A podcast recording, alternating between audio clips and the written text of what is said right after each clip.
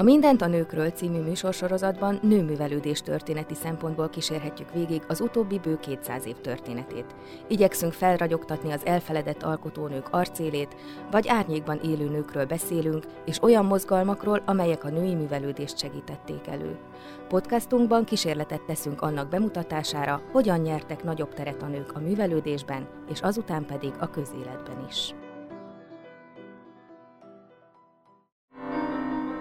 Kedves hallgatóink! Mai adásunk főszereplője esetében pontos ez a megjelölés. Bujovszki Lilla ugyanis óriási sikereket aratott színésznői pályáján nem csak itthon, hanem külföldön is. Köszöntöm a Mindent a nőkről hallgatóit, Elekes Irén Borbála vagyok. Bujovszki Lilla kalandos élettörténetében ma is Györe Gabriella kalauzol minket. Utazónők című sorozatunk az Irodalmi Centrifuga internetes oldalán közzétett íráson Takács Mária munkáján alapul. A szép és okos Bujovszki Lillában írót is tisztelhetünk, aki kalandos utazásairól könyveket jelentetett meg. Ez alkalommal a norvégiai útjáról készült kötetről beszélgettünk részletesebben, műsorunk második részében pedig bemutatjuk az útleírás egy részletét. Györe Gabriellát a színésznő utazónő életrajzának és a korabeli társadalomnak a bemutatására kértem. Bujovszki Lilla azért érdekes személyiség, mert hogy uh, ugyan most elsősorban a Norvégiából úti emlékek 1864 című könyve kapcsán fogjuk őt itt megemlíteni, de színésznőként ért el hatalmas sikereket, tulajdonképpen nemzetközi sztár volt, nyugodtan lehet így mondani, hiszen egy ideig ugyan a Nemzeti Színházban lépett föl, 13 éves korában volt egyébként az első fellépés, fellépése, de utána bejárta szinte az egész világot, úgyhogy nem véletlen, hogy ő az, aki aztán Norvégiából írja meg az úti kalandjait. Hogy került arra sor, hogy ilyen fiatalon színpadra kerüljön? Erre szeretnék rátérni. Ahhoz, hogy valamit azért sejtsünk arról, hogy ő hogyan kerülhetett a színpadra, és hogy miért is lett ő íróként is, színésznőként is, fordítóként is sikeres, ahhoz egy kicsit meg kell ismernünk a korabeli színházi életet. A magyar nyelvű színjátszás éledezése itthon, az tulajdonképpen második József nyelvrenderete után következett be. Egészen addig, ugye osztrák-magyar monarchia idejében vagyunk, nagyon sok a német, a német ajkúak a színházak is. Német színházból több is van egyébként Magyarországon. 1774-ben a Pesti Rondellát alakítják német színházzá, 1787-ben Budán a volt Kalmerita Korostorból lett a Várszínház, és 1812-ben nyílt meg a Vörös Marti téren egy 3200 fős német nyelvű színház, ami már akkor is uh, tulajdonképpen jól láthatóan nagyobb volt, mint amire igény lett volna, és ez sajnos mindvégig így maradt a nyitvatartása alatt. Amikor második József meghozta a nyelvrendeletet, akkor általános felháborodás volt, és az egyik módszer arra, hogy a magyar nyelvet és a magyar kultúrát terjeszteni tudják, úgy gondolták, hogy a színjátszás lehetne. A magyar nyelvű színjátszás. Ekkor kezdett el a magyar nyelvű színjátszás ügye témává válni. Pesten és Budán ekkor még nem volt színház. Elsőként ugye nem is a színház, hanem maga a színtársulat kérdése merült föl. A kezdeteket azt 1790-hez kell kötni, amikor is Kelemen László alapítja meg az első magyar nyelvű színtársulatot Pesten. Tulajdonképpen ő volt az első magyar színigazgató nem volt saját játékhelyük, illetve nem volt egy olyan kifejezetten nekik épült színház, ahol játszottak volna, de folyamatosan Pesten szerettek volna játszani. Pesten ekkor még nem volt olyan érdeklődő közönség, aki a magyar nyelvű színjátszást fönn tudta volna tartani. 1792-ben pedig Kolozsvárot alapítanak a Fejér testvérek és Kócsi Pakó János egy magyar nyelvű színtársulatot, Végtére is ez lesz majd a hazai színjátszásnak az anyja, vagy a gyökere, vagy nem tudom, hogy hogy mondjam.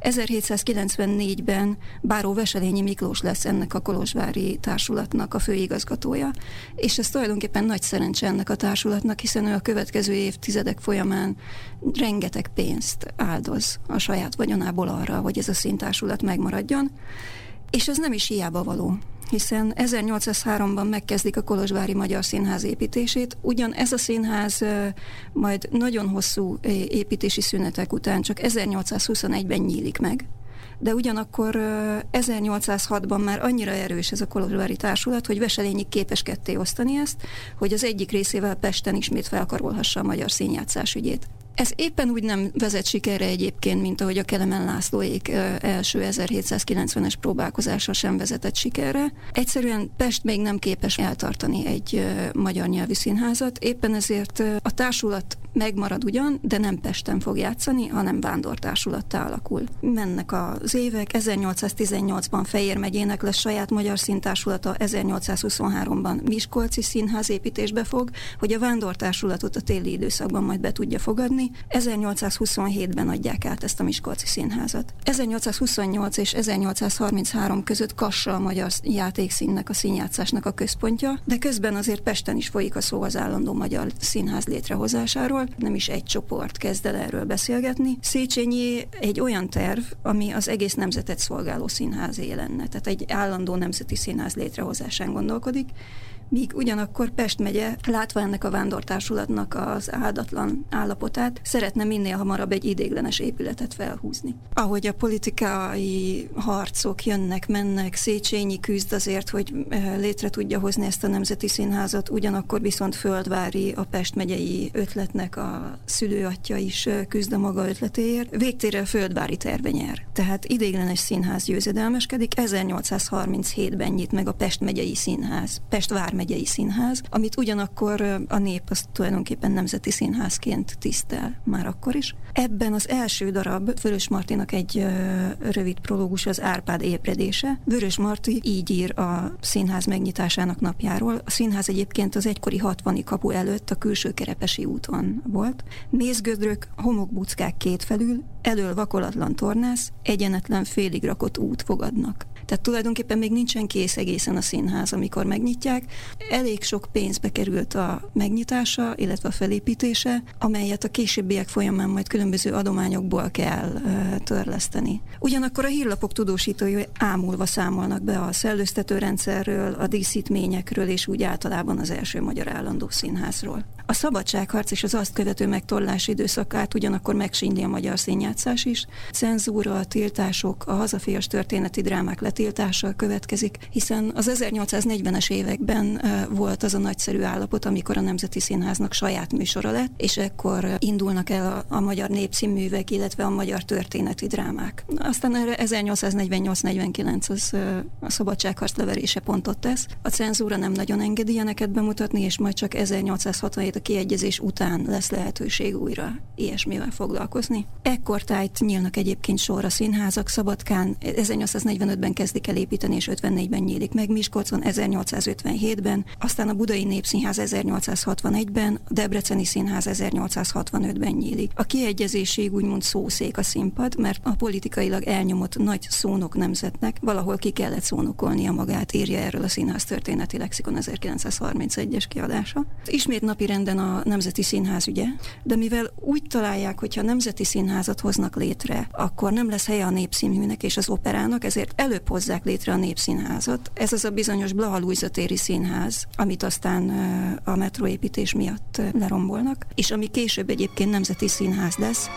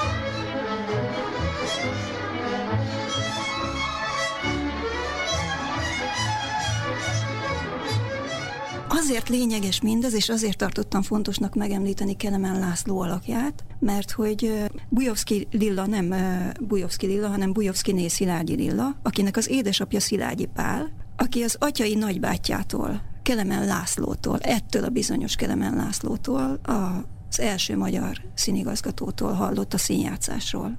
Ez a hallomás ez olyan mély nyomokat hagy benne, hogy ő elhatározza, hogy ő már pedig törik szakadt színész lesz, és ezt be is tartja. Egyébként 1806-tól Pesten két évig ingyen játszik, majd huszártiszként harcol Napóleon ellen, és csak 18-ban tér vissza ismét színészként. Ezúttal Székesfehérváron játszik, aztán sokfelé jön megy az országban, és 1837-től lesz a Nemzeti Színház tagja. 1863. június 23-án a színészi jubileumán már együtt játszik a lányával, aki 13 évesen játsza első színpadi szerepét. Szilágyi Béla, a Szilágyi Lillának a fiú testvére, ő szintén színész lesz. Tulajdonképpen egy színész dinasztiáról beszélhetünk, ahol mindenki fordított, mindenki játszott, mindenki valahogy a színházhoz kapcsolódott. Az apának van egy előneve, a Füttyös, hogy Füttyös Szilágyi Pál, szereti így aláírni a különböző leveleket és a dolgokat, mert hogy nagyon szépen fütyül. Az ő naplóját egyébként Szilágyi Lilla rendezi sajtó alá, ez 1854-ben jelenik meg. Bujovszki Lilla egyébként gyakorta szakítja meg a különböző színházi szerepléseit, és tér haza, hogy az édesapjával tölthessen néhány hetet. Szilágyi Lilla 1833. május 25-én születik meg Kolozsváron, és majd csak 1909. december 11-én hal meg Grácsban. Hogy miért volt ő nemzetközi híresség? Grimm Dezső 1867-ben készít róla egy kőrajzot, ami a magyar írónők arcképcsarnokába kerül be, hiszen nem csak színművészként volt ő híres, hanem itthon igenis a novelláival, útirajzaival és a különböző műfordításaival is híressé vált. Ő fordította le a Kaméliás hölgyet is, el is játszotta ezt a szerepet, de nem ez volt az egyetlen fordítása, rengeteg mindent fordított, ahogy egyébként az édesapja is fordított, és a férje szintén íróként tevékenykedett, fordított, és maga is színdarabokat írt, őre majd még egy pár perc múlva visszatérünk.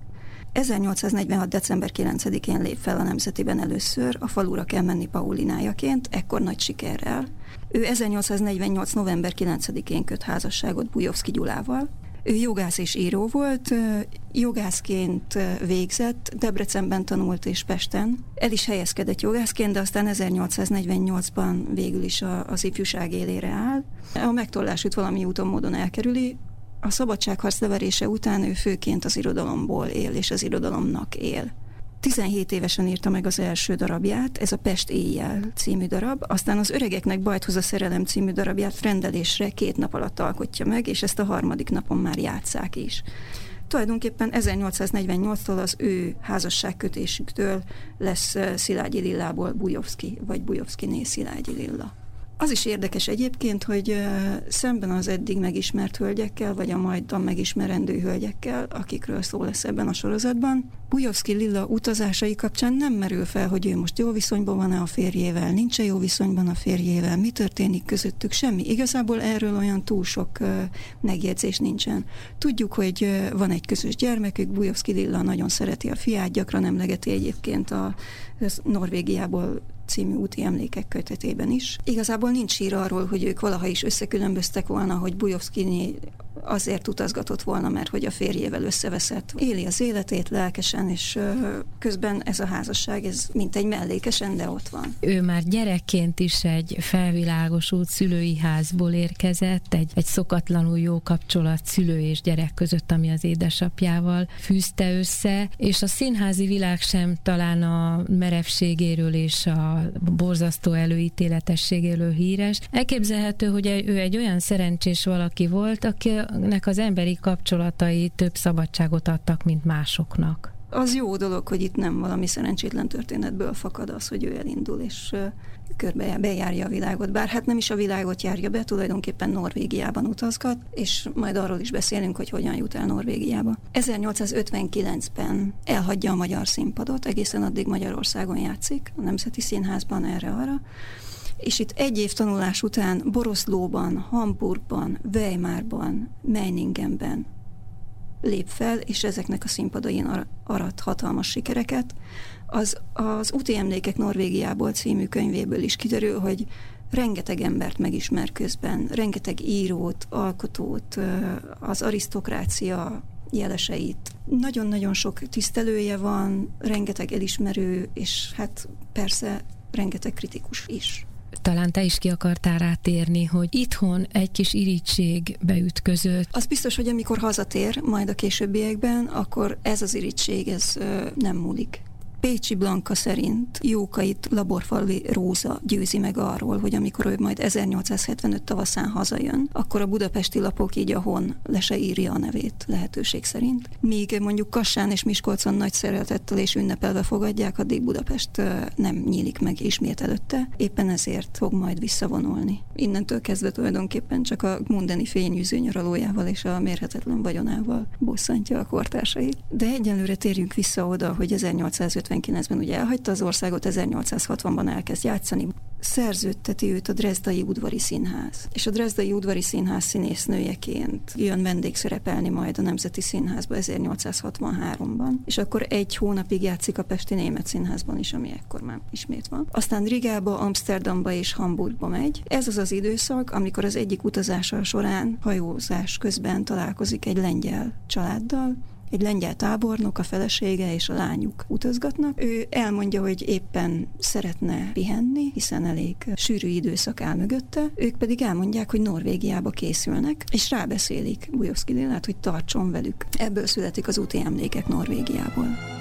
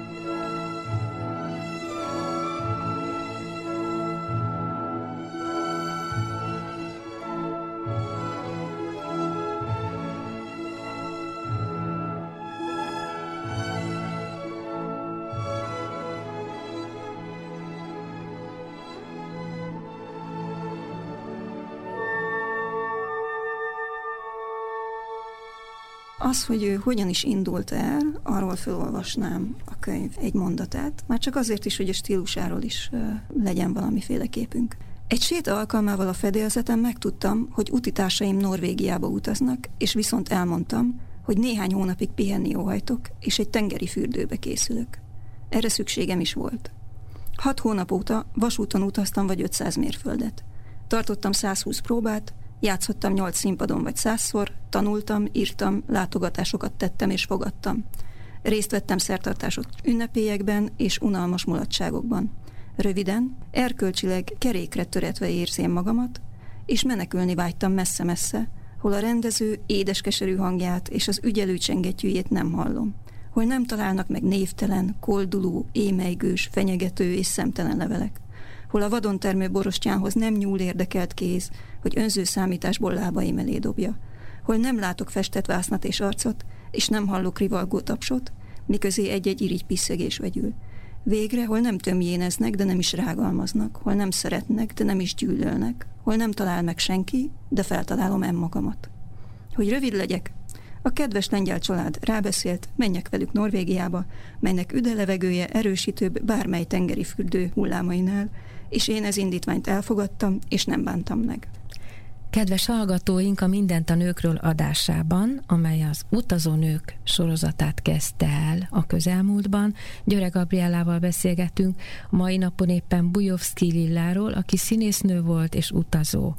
A zene előtt éppen azt hallottuk, hogy Bujovszki Lilla az 1800-as években úgy élt, mint egy mai nagy világsztár. Abból a néhány mondatból azt láttuk, hogy bizony nagyon elfáradt, olyan dolgoknak volt kitéve, mint amilyeneknek egy mostani nagyon híres sztár. Kéretlen levelek, a hajszoltság, a vádak, a kritikák, vagy a túlzott rajongás. Térjünk vissza a külföldi színésznő életére, mert azt hiszem, hogy nem érdektelen, nem beszélve arról, hogy lényegében véve hiába csak a norvégiai utazást írta meg, ez a színésznői lét, ez maga egy utazás sorozat volt. Igen, abszolút, hiszen rengeteg országban, rengeteg városban lépett fel, számos színpadon teljesített, és számos színpadon kápráztatta el a nézőit. Erről tudható például, hogy második Lajos Bajor király nagy tisztelője volt, meghívta őt a kastélyába, hogy egyedül neki játsza el a Stuart Mária szerepét, amiről utóbbi lelkendezett második Lajos. Szeretném kifejezni csodálatomat és elragadtatásomat utolérhetetlen játékáért. Ez magas Stuart Mária volt a nagyszerű királynő, kit a költő sem képzelhetett nagyszerűbbnek. Csodálatos alakítása mindig boldogítani fog, ameddig csak élek. Az idézetet egyébként Pécsi Blanka hozza, ahol ír arról is, hogy olyan személyiségek írtak neki leveleket, mint második György Meiningeni herceg, Liszt Ferenc, Kozima Wagner, Tisza Kármán, Aponyi Albert, de idősebb Dümá, aki eredetileg nem is akarta fogadni a színésznőt, utóbb könyvet írt a találkozásukról, amit aztán majd Hevesi Sándor fordít magyarra, aki az előszavában arra ösztökéli a magyar életrajzírókat, hogy a magyar színjátszók egyik legizgatóbb jelenségét, akinek az aktái még mindig nincsenek lezárva, tárják föl, dolgozzák föl Bujovszki Lilla életét, hiszen van mit földolgozni. Ugyanez a mai napig nem történt meg rendszeresen, de az egészen biztos, hogy aki neki lát, az egy nagyon izgalmas szellemi kalandra indul. 1864-ben azt már lehet tudni, hogy számos nem, nemzetközi sikerén is túl van, szeretné megismerni Norvégiát ezzel a lengyel családdal. Ez az útirajz ez azért különleges, mert hogy nem csak útirajz, tehát nem csak Norvégiába kalauzol el, illetve Dánián keresztül Norvégiába, hanem mindig szól a történelemről is, ugyanakkor van egy érzelmi szál is, egy szerelmi szál a szövegben, hiszen az utitársai közül a lengyel ezredes és feleségének a lánya, ő egy boldogtalan szerelem kínját cipeli magával végig ezen az úton, végül is az ezredes és a felesége akik már nem is igen fiatalok, éppen azért vállalkoztak erre az utazásra, hogy a lányukat egy picit jobb kedvre derítsék, bár van min szomorkodniuk ő nekik is, hiszen két fiúkat, a lány két testvérét veszítik el a háborúban, és az elég romantikus drámai kerettörténet szerint tulajdonképpen a lánynak a vőlegénye, aki egy orosz fiatalember, ugyan esküdt tesz a lánynak arra, hogy ő már pedig nem fog fegyvert ragadni a lengyel barátai ellen. Végül maga az, aki megöli az egyik fiú testvért, hogy ebből mennyi igaz, mennyi nem, hogy ez csak a regényesség megidézéséért került-e tulajdonképpen az útirajzba, vagy pedig egy valós történet. Ezt nem tudjuk megmondani, de nagyon komoly szálát adja a norvégiai útirajzoknak. Nagyon érdekesek egyébként az ilyen jellegű kitekintések a kötetben, az, az úti emlékekben, mert hogy uh, Bujovszki Lilla ugyan tulajdonképpen az arisztokraták között mozog, de folyamatosan a demokráciáért hevül úgymond, és a demokráciát élteti, és bárki, akivel beszélget, akkor szereti idézni, hogyha a demokráciát pártolja. Például a Dán királlyal kapcsolatban így ír. Mentegélnek, ahogy jönnek vissza a városba egy kiültett séta után, teljesen magányosan találkoznak egy lovassal, akiről kiderül, hogy ő a Dán király. És az ezredes az teljesen megdöbben, hogy hát ez hogy lehet, hogy a Dán király és a Dán királyi család előtt nem 8-10 katona vonul föl, nem hajlanak meg előttük az emberek, nincs nagy csinnadratta, nem csak így simán így jönnek-mennek az utakon. Hát milyen dolog ez? Hát hol, hol van itt a tisztelet? Hova tűnt itt a királyi család előtti hálaadás? Pujovszki Lilla ezen egy picit mosolyog is tulajdonképpen, de nem is ezt szeretném ebből fölidézni, ezt csak azért mondtam el, hogy lássuk a szituációt.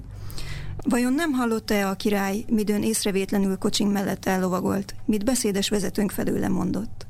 A derék kopenhágai Cicerone tudni illik éppen a magas politikát tárgyalta, és a király eljárását több dolgokban rosszallá.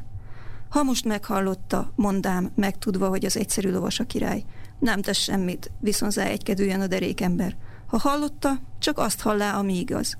És azt itt mindig ki lehet mondani. Általában kétlem, hogy bármely országban a szabadság minden tekintetben annyira tény és valódi legyen, mint Dániában, valamint Svédhon és Norvégiában is. Ezért a Dán azt mondja a válni és önállásra, vagy Németországhoz csatlakozásra törekvő Schleswig-Holsteiniakra, Uram, bocsásd meg nekik, mert nem tudják, mit cselekszenek.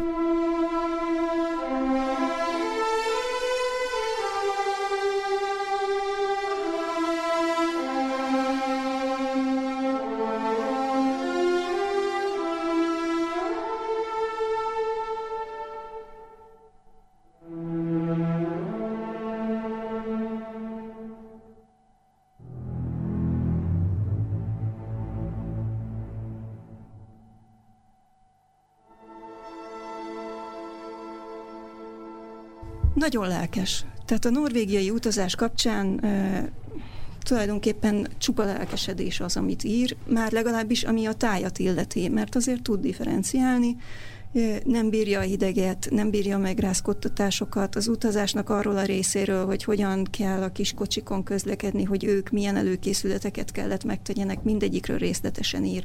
Arról is, hogy mi az ideális időpont az ide utazásra, azt sem rejti véka alá, hogy ez ettől függetlenül nem egy kémámor, folyamatos esőzés, hideg, gyakorlatilag egyetlen egy tiszta napjuk volt az, egész utazásuk folyamán. Mindenről részletesen beszámol, nagy élvezettel írja meg egyébként azt is, hogy miket esznek, hogy mik, mik az ottani nemzeti ételek, hogy mik azok, amiket ők magukkal visznek, milyen lakomákat csapnak, úgymond lakomákat. De amit most szeretnék idézni, az magára Norvégiára vonatkozik. Különben Norvégia ma már minden híres tájfestőnek megkája és méltán. Fantáziámat a valóság ritkán szokta felülmúlni, de amit Norvégiában láttam és tapasztaltam, túlszárnyalta minden fogalmamat, melyel a természet csodáiról bírtam. Álmodni véltem gyakran, vagy egy tündérországban képzeltem magam, és kivált, míg megszoktam, néma áhítattal néztem, csodáltam, és sokszor szívemben imádkoztam. Norvégiát egyéb iránt látni kell, leírni nem lehet, és mégis tol van a kezemben, csak ismertetni akarom. Ez az ismertetés egyébként varázslatos. Néhány részletet szeretnék még ebből felolvasni, vagy megmutatni, hogy legyen róla képünk, hogy, hogy milyen is. A tájról egy másik helyen így ír. Elhagyva a hégi állomást, folytonosan a siketítő robajral nyargaló Leirdars elf mellett, melynek hol jobb, hol bal partján kénytelenítettünk a szűk völgyben menni, Huszumhoz érünk, hol a természet nagyszerűsége mindent felülmúl, amit eddig láttunk. Midőn Krisztiániából kiindulva néhány óra alatt a Riengerit völgybe értünk, elragadtatva a természet szépségeitől, kérdők Georgét, George tulajdonképpen a vezetőjük, akit ott béreltek, Érünk-e sok ilyen szép vidéket? Mire George, megelégedetten vállat vonítva, egy nem sokat ígérő ó, igennel felelt. Ezzel bebizonyította, hogy érti a hatás előidézését. Mert íme, ötödik napja, hogy elindultunk, s a természeti szépségek egyre nagyszerűbb arányokat vesznek, és minden meglepetésre egy nagyobb következik. Úgy vagyunk Norvégia vidékeivel, mint a bagdadi kalifa Seherezádé meséivel, melyek mindig szebbek, mindig érdekfeszítőbbek lettek. Mellesleg említve, oly csodás tájakon járunk, miképp nem sok hiányzik, hogy az ezer egyély tündérvilágában képzeljük magunkat. Ugyanakkor, mint már említettem, hogy nagy élvezettel ír az étkezésekről, ennek oka van. Norvégiában örök ünnepe van a szemnek, írja valahol, de vajmi sok péntek a gyomornak. Hiszen uh, ugyan megoldották azt, hogy uh, az utazókat mindenhol ellássák, vagy mindenhol legyen egy olyan hely, ahol tudnak lovakat váltani, ahol megpihenhetnek. Ugyanakkor ez tulajdonképpen királyi felszólításra kiosztott feladat, amit nem mindenki végez szívesen. Ezért vannak olyan területek, ahol nem kapkodnak ezekért a munkákért, ahol három éves váltásokban a környékbeliek látják el ezt a, ezt a munkát. Mindenhol tudnak lovat váltani, de Ugye vannak olyan területek, ahol egész egyszerűen akkora a szegénység, hogy amikor mondjuk befagy a tó, és nem tudnak a lazachoz hozzájutni, akkor maga az állomásnak a gazdája is majd ilyen hal, tehát nincs mit adnia. Éppen ezért már Krisztiániában bevásárolnak jó alaposan tartós élelmiszerekből, amiket aztán magukkal tudnak vinni, mert a legtöbb helyen nincsen más, mint tej, sajt és tojás. Ez a maximum, amit adnak. Hússal sehol nem nagyon találkoznak, mert hogy a, a szárnyasokat ugye nem levágják, hanem csak a tojás miatt tartják őket jó részt.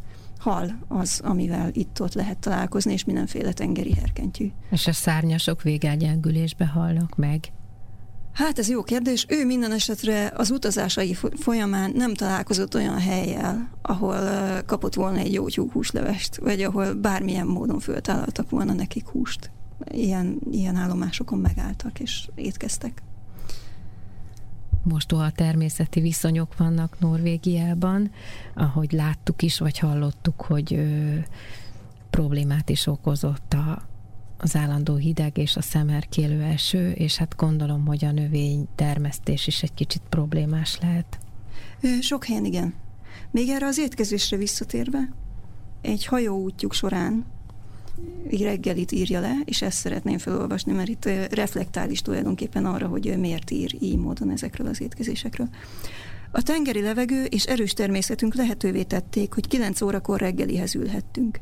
Csinos, sőt fényel bútorozott szalomban volt az asztal terítve, és különböző hideg és meleg ételekkel gazdagon megrakva, míg közül igen nehéz lett volna a választás, ha egészséges étvágyunk képessé nem tesz bennünket sorban mindegyiknek megfelelni. Volt itt kaviár, hering, szárdinia, rák, és vagy négyféle tengeri hal. Volt teja, mit a kapitánya magáéból adott, és kávé angol süteménnyel hozzá. Többféle sajt, vaj, burgonya és zöldség. Többféle meleg és többféle hideg sült. Végre befőtt, gyümölcs, tejsűrűvel és törött cukorral, és az erős ínyencek számára mindenféle gyarmati fűszer. Magától értetik, hogy a reggeli meghatározott áráért mindenki abból is annyit tehetett, amiből és amennyit neki tetszett. Az italok azonban nem foglaltattak a reggeli rendes árában, hanem kiki tetszése szerint ivott sört, bort vagy egyéb szeszes italokat. Mosolyogni látom az olvasót, hogy a konyhának így nagy részt engedek el lapokban, és legalábbis a nyalánkság vágyát vonom magamra, midőn némi elragadtatással emlékezem egy prózai reggeliről vagy ebédről, míg utoljára is nagyon alárendelt érdekkel bírnak egy utazásban de hogy egy olyan megterített és megrakott asztalbecsét felfoghassa valaki, minőt a Framnais hajón találtunk, annak Norvégia üde és emésztő levegőjét kell leszívni, nyitott kocsiban éjjel-nappal utazni, ritkán jól lakni, és mindig éhesen lefeküdni. Tulajdonképpen ilyen jellegű kedves történetekkel uh, van tele, vagy ilyen, ilyen kis apró anekdótákkal az úti emlékek. Ezek közül még egyet azért uh, felidéznék mendegélnek az úton, amin a lovak nyargalnak, jól látni, hogy puskaporral, tehát hogy robbantással hozták létre, kirobbantották a sziklából a megfelelő területeket. Itt jönnek a következő megjegyzések. Mennyi jó puskaporba került ez, kiállta vissza az ezredes. Ostornyelével a sziklákra mutatva, amiken a fellobbanás és törés nyomai tisztán láthatóak voltak. Vaj, ha egyébre ne használnák, sóhajta az ezredesné, és fiaira gondolhatott, mert szeme könnyekkel telt meg. Olgának pedig vérbe borult arca, és én gyöngéden magam hozol elém. Nálunk a nép veszi hasznát, melynek kezében Isten áldása, jegyzé meg George, ki ritkán mulaszta el nemzeti érzelme nyilvánítását. Egyébként nagyon szép történet az Olga története is, nagyon érzékeny jellemábrázolás az, amit a Bujovszki Lilla ebben a könyvében megmutat. Tulajdonképpen az önértékelése is teljesen tiszta és teljesen rendben való, ahogy ő megközelíti az Olga történetét is, vagy egyáltalán az egész utazás történetét. Akit érdekel Norvégia, szereti a fjordok, a vízesések, a hegyek világát, annak azért érdemes szerintem elolvasni ezt. Az egyébként meglehetősen regényes könyvet, és ez nem is ütközik nehézségekbe, mert ugyan az úti emlékeket 1864-ben adták ki, de nem régiben a Polár könyvek vállalkozott rá, hogy ismét sajtó alá rendezze és kiadja, ami nem is véletlen, Azért tette meg, mert hogy eközben Fáskerti Mária norvégre fordította a könyvet, és norvégül is megjelent Bujovszki Lilla norvégiai úti emlékekje, és ennek kapcsán jelentették meg ismét a polárkönyvek sorozatban magyarul.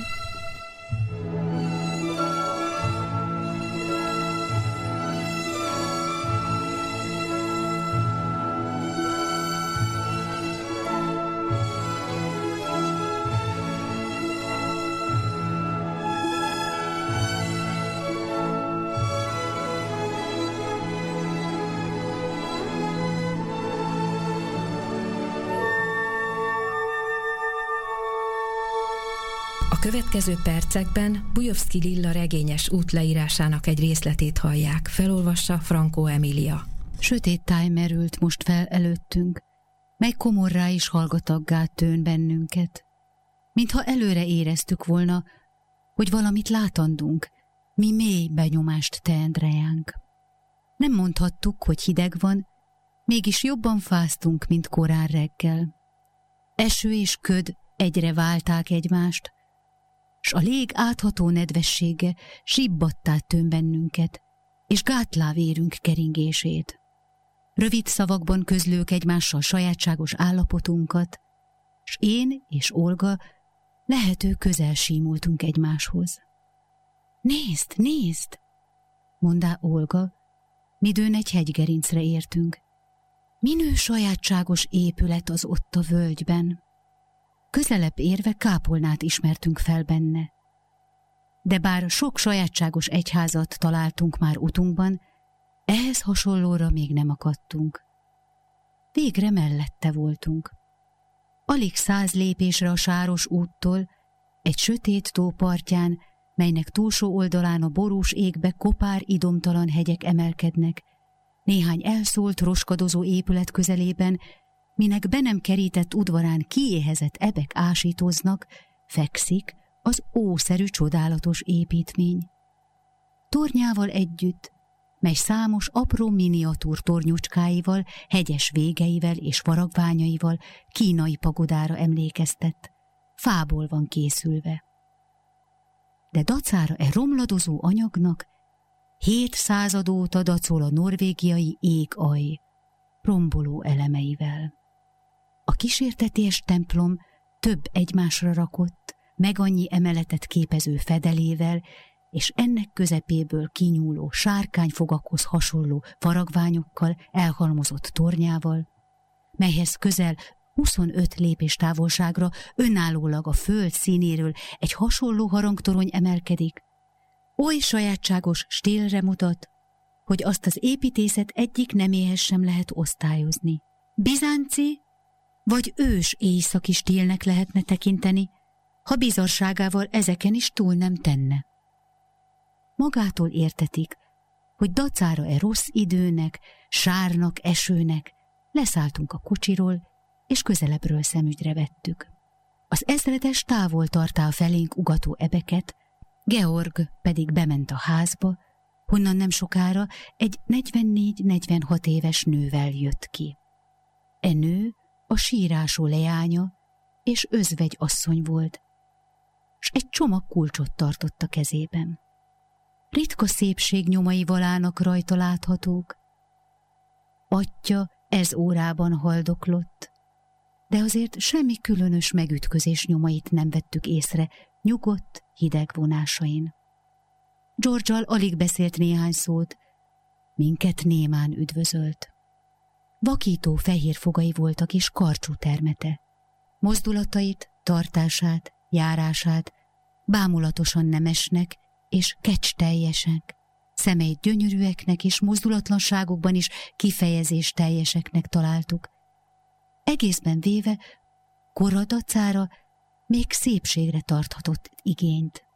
Olga hízelgőleg meglepő hasonlatosságot talált köztem és közte, mondván, hogy 15 év múlva éppen olyan leszek. Még akkor sem viszont zám, ha Norvégia ég alja, s a színfalak levegője közt nem lenne óriási különbség. E nőnek öltözete is, mint egész megjelenése, a legtermészetesebb ízlésre mutatott. Bő és bokáig érő sötétkő gyapott szoknyát viselt, mely laposan egymásra rakott ráncokban plastikailag hullott alá, és nem engedi lábait látni. derekához, mely az ifjúság teljes rugonyával látszik bírni, hosszú ujjú bőrmellény simult, melynek jobb oldaláról keskeny szíjacskákon sodrony nemű ezüst kosárka csüngött le, pamut gombolyagot, megkezdett harisnyát, gyűszűt és egyéb apróságokat tartalmazva. Végre szép, tömött gesztenye színű haja vakító fehér vászonból készült, és erősen keményített, hatalmas szélmalom szárnyú főkötő alól nézett ki, s a halvány arc e sötét keretben még halványabbnak tűnt fel.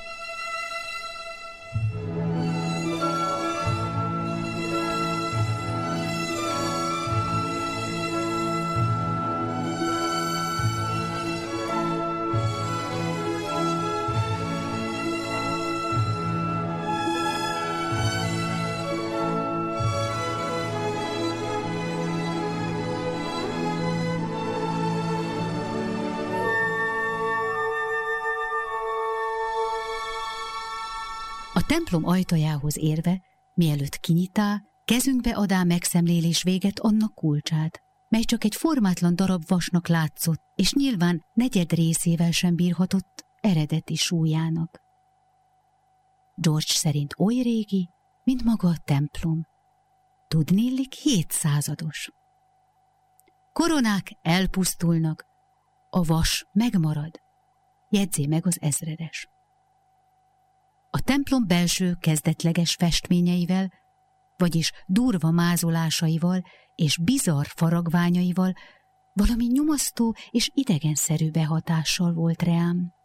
Minden percben azt vártam, mikor lép elő valamelyik oszlopzat mögül egy pogány áldozár, véráldozatot hozandó Ragnaröknek vagy Hödúrnak. Hiszem is, és nem szenved kétséget, hogy e helyen hol most az üdvözítő jelvényei uralgnak, Tort és Odint imádták a becsületes és jámbor norvég hős elődei.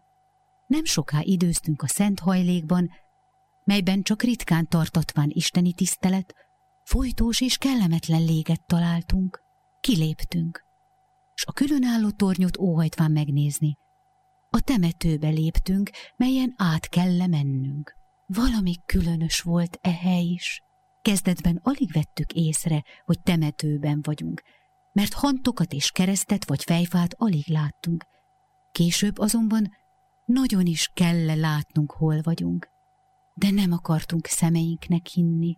Félhantok üregeiben, töredezett és elrothat fejmaradványokkal vegyítve, részben kibújva az iszopos földből, fehér csontok tünedeztek fel, mikor kezdetben azt hívők, hogy elhult állatok maradványai, ide hurcolva éhes ebek által. Némely sírnak egészen hiányzott a hantja, mintha ki lett volna vágva, vagy feltúrva. Olga lehajolt és jókora darab csontot vett fel. Vajon minő állaté, kérdé? Hisz ez egy darab emberi karcsont, mondta George egykedően. Olga borszorommal ejték ki a csontdarabot, és mi is megrázkódva állottunk. Az ezredes felvette, és közelebbről megvizsgálta. Kemény karja volt a fickónak. Midőn most jobban szétnéztük, láttuk, hogy a kis temető, mintha belenne hintve kisebb-nagyobb csontokkal, melyek többnyire félig néztek ki a sáros és göröngyös földből. Némely koponyán még összekúszált hajzatot lehet-e látni, és az egész temető felett az enyészet rothat lehellette terheli a levegőt.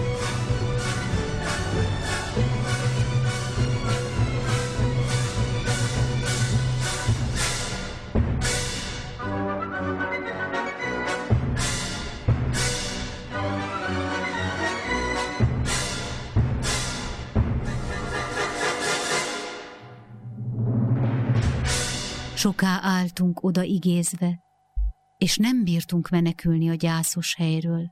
Felettünk borús, ködös égboldozat, mellettünk sötétlő kopár holt hegyek aljában, hozzá finom, vékony eső, s az éjszaki szél jeges lehellete, és befejezésül közel hozzánk egy misztikus boszorkány templom.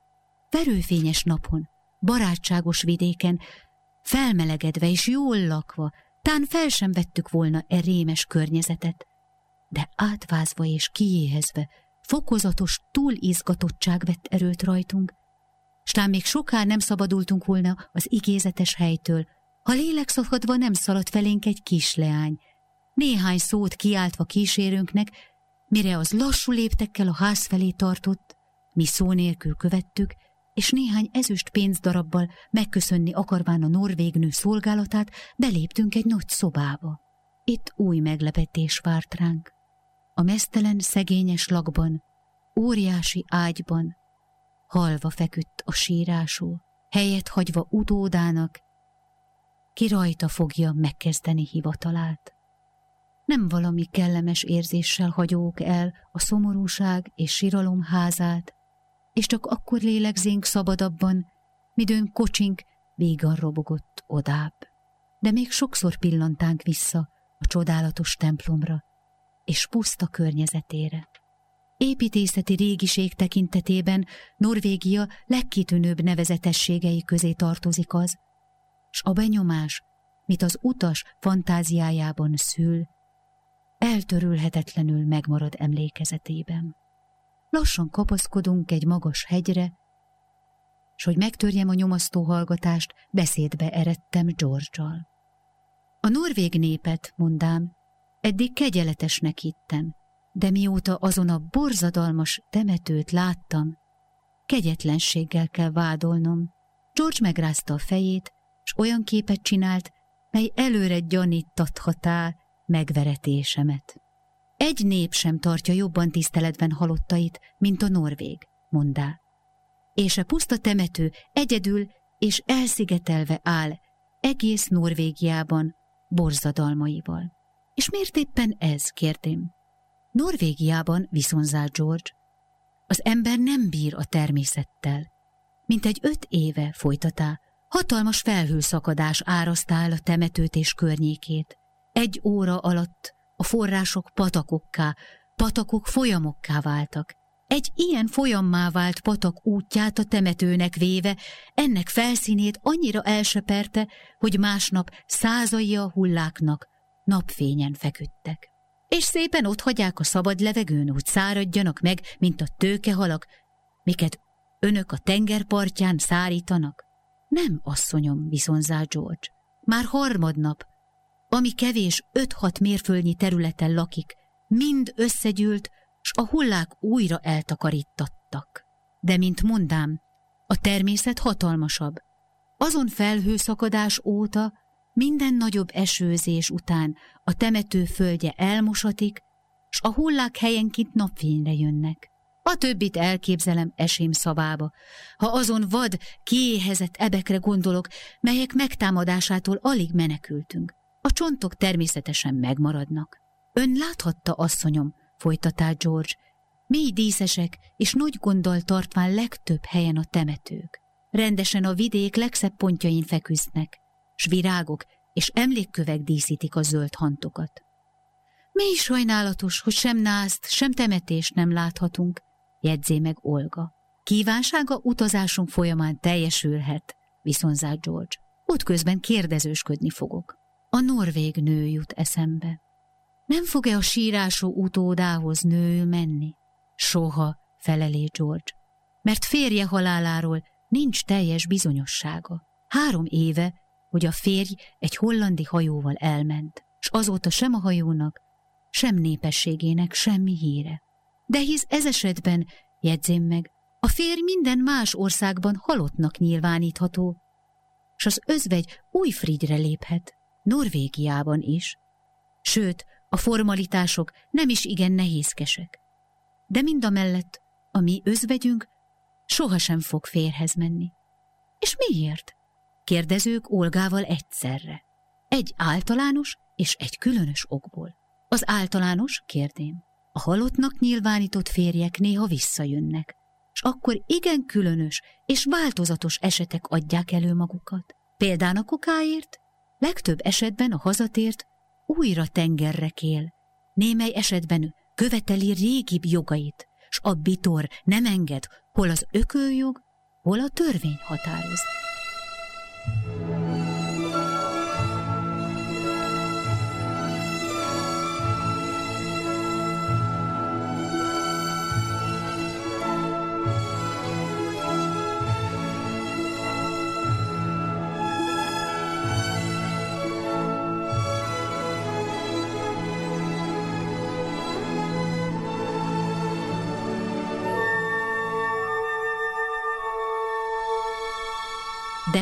Nos de, bocsánat, asszonyom, de valóban nem tudom, folytassam-e?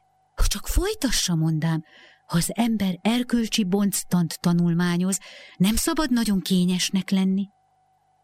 Némely esetben, folytatá George, az egyik férj nyáron, a másik télen száll tengerre. Ah, végre, fejezébe George, olyan eset is van, hol mindkettő hon marad. Ah, hát olyan eset nincs, hogy mind a kettő el akar menni? kérdé Olga. Pedig jegyzém meg én. Fogadni mernék, hogy ezek az asszonyok nem olvasták Zsizsárdenné Entre de Coeur című regényét. Az egészből az a tanulság viszonzá Olga, hogy a kezdetleges szokású népek bámulatos egyetértésben találkoznak a túlpolgárosult nemzetekkel. Szélem má, ki Az általános okot tehát tudnók, folytatám, Georgehoz fordulva kérdésemet, de melyik a különös ok, mely nem engedi az érdekes özvegynek, hogy egy második férjet boldogítson? Az általános okot ne hát tudnók, folytatám, Georgehoz fordulva kérdésemet. De melyik a különös ok, mely nem engedi az érdekes özvegynek, hogy egy második férjet boldogítson? Az igen egyszerű, viszonzá George. Ő férjét szereti, és hozzá hű. Derékember lehet, ha ilyen hosszú távollét után is szerettetik, jegyzé meg Olga. Vagy új házasok voltak, midőn elfáltak, szólamlék meg az ezredesné. Pétercen, mondta George, már húsz év óta férje a szép nőnek, és minden inkább, mint szép ember, amellett ötven éves és komoly, mogorva természetű. Tehát a szerelemnek Norvégiában csak úgy nincs logikája, mint Párizsban vagy Konstantinápolyban. Az emberek szeretnek valakit, ha az nem is érdemli meg, és nem szeretnek valakit, ha az mindjárt minden tökének összpontja is és ezen köznapi bölcsészeti megjegyzésemmel a norvég nő feletti beszéd belőn fejezve.